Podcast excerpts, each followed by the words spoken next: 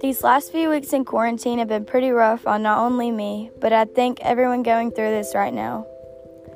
I think something that makes this so hard is that I never saw this coming until it was already here. Of course, I heard about the virus when it was in China, and it was scary to think about what they were going through. But now it's something that the entire United States of America is going through, and it didn't feel like it would ever happen until it did. The way I've tried handling this time I've had alone and to myself I've found more hobbies and things I like to do without having others around me.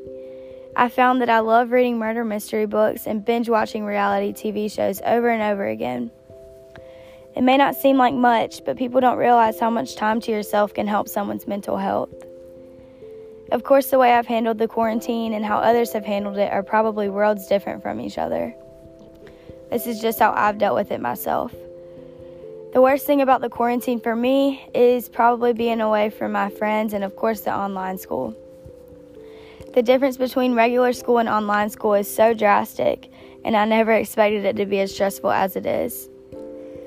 Something I think has taken a huge toll on the world during this time is all of the fake news people are getting from social media.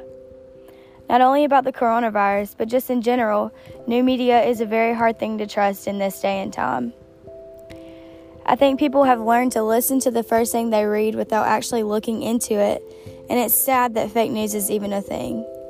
People are basically being brainwashed by all of the fake news out there because they don't know what's true and what isn't. In an article written by Mark Scott, he says, In the battle to stop rumors, half truths, and lies about the coronavirus pandemic spreading online, social media giants are relying heavily on global network of independent fact checkers the results have not been great.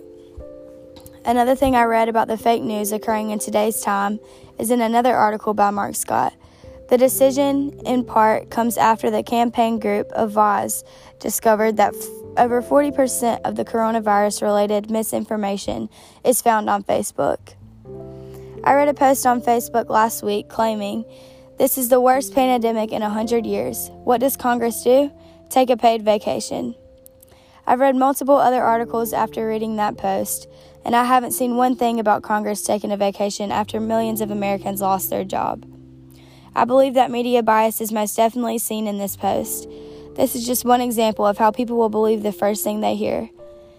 Overall, this quarantine time has been very effective on my life, and I think that I've dealt with it the best way I've found.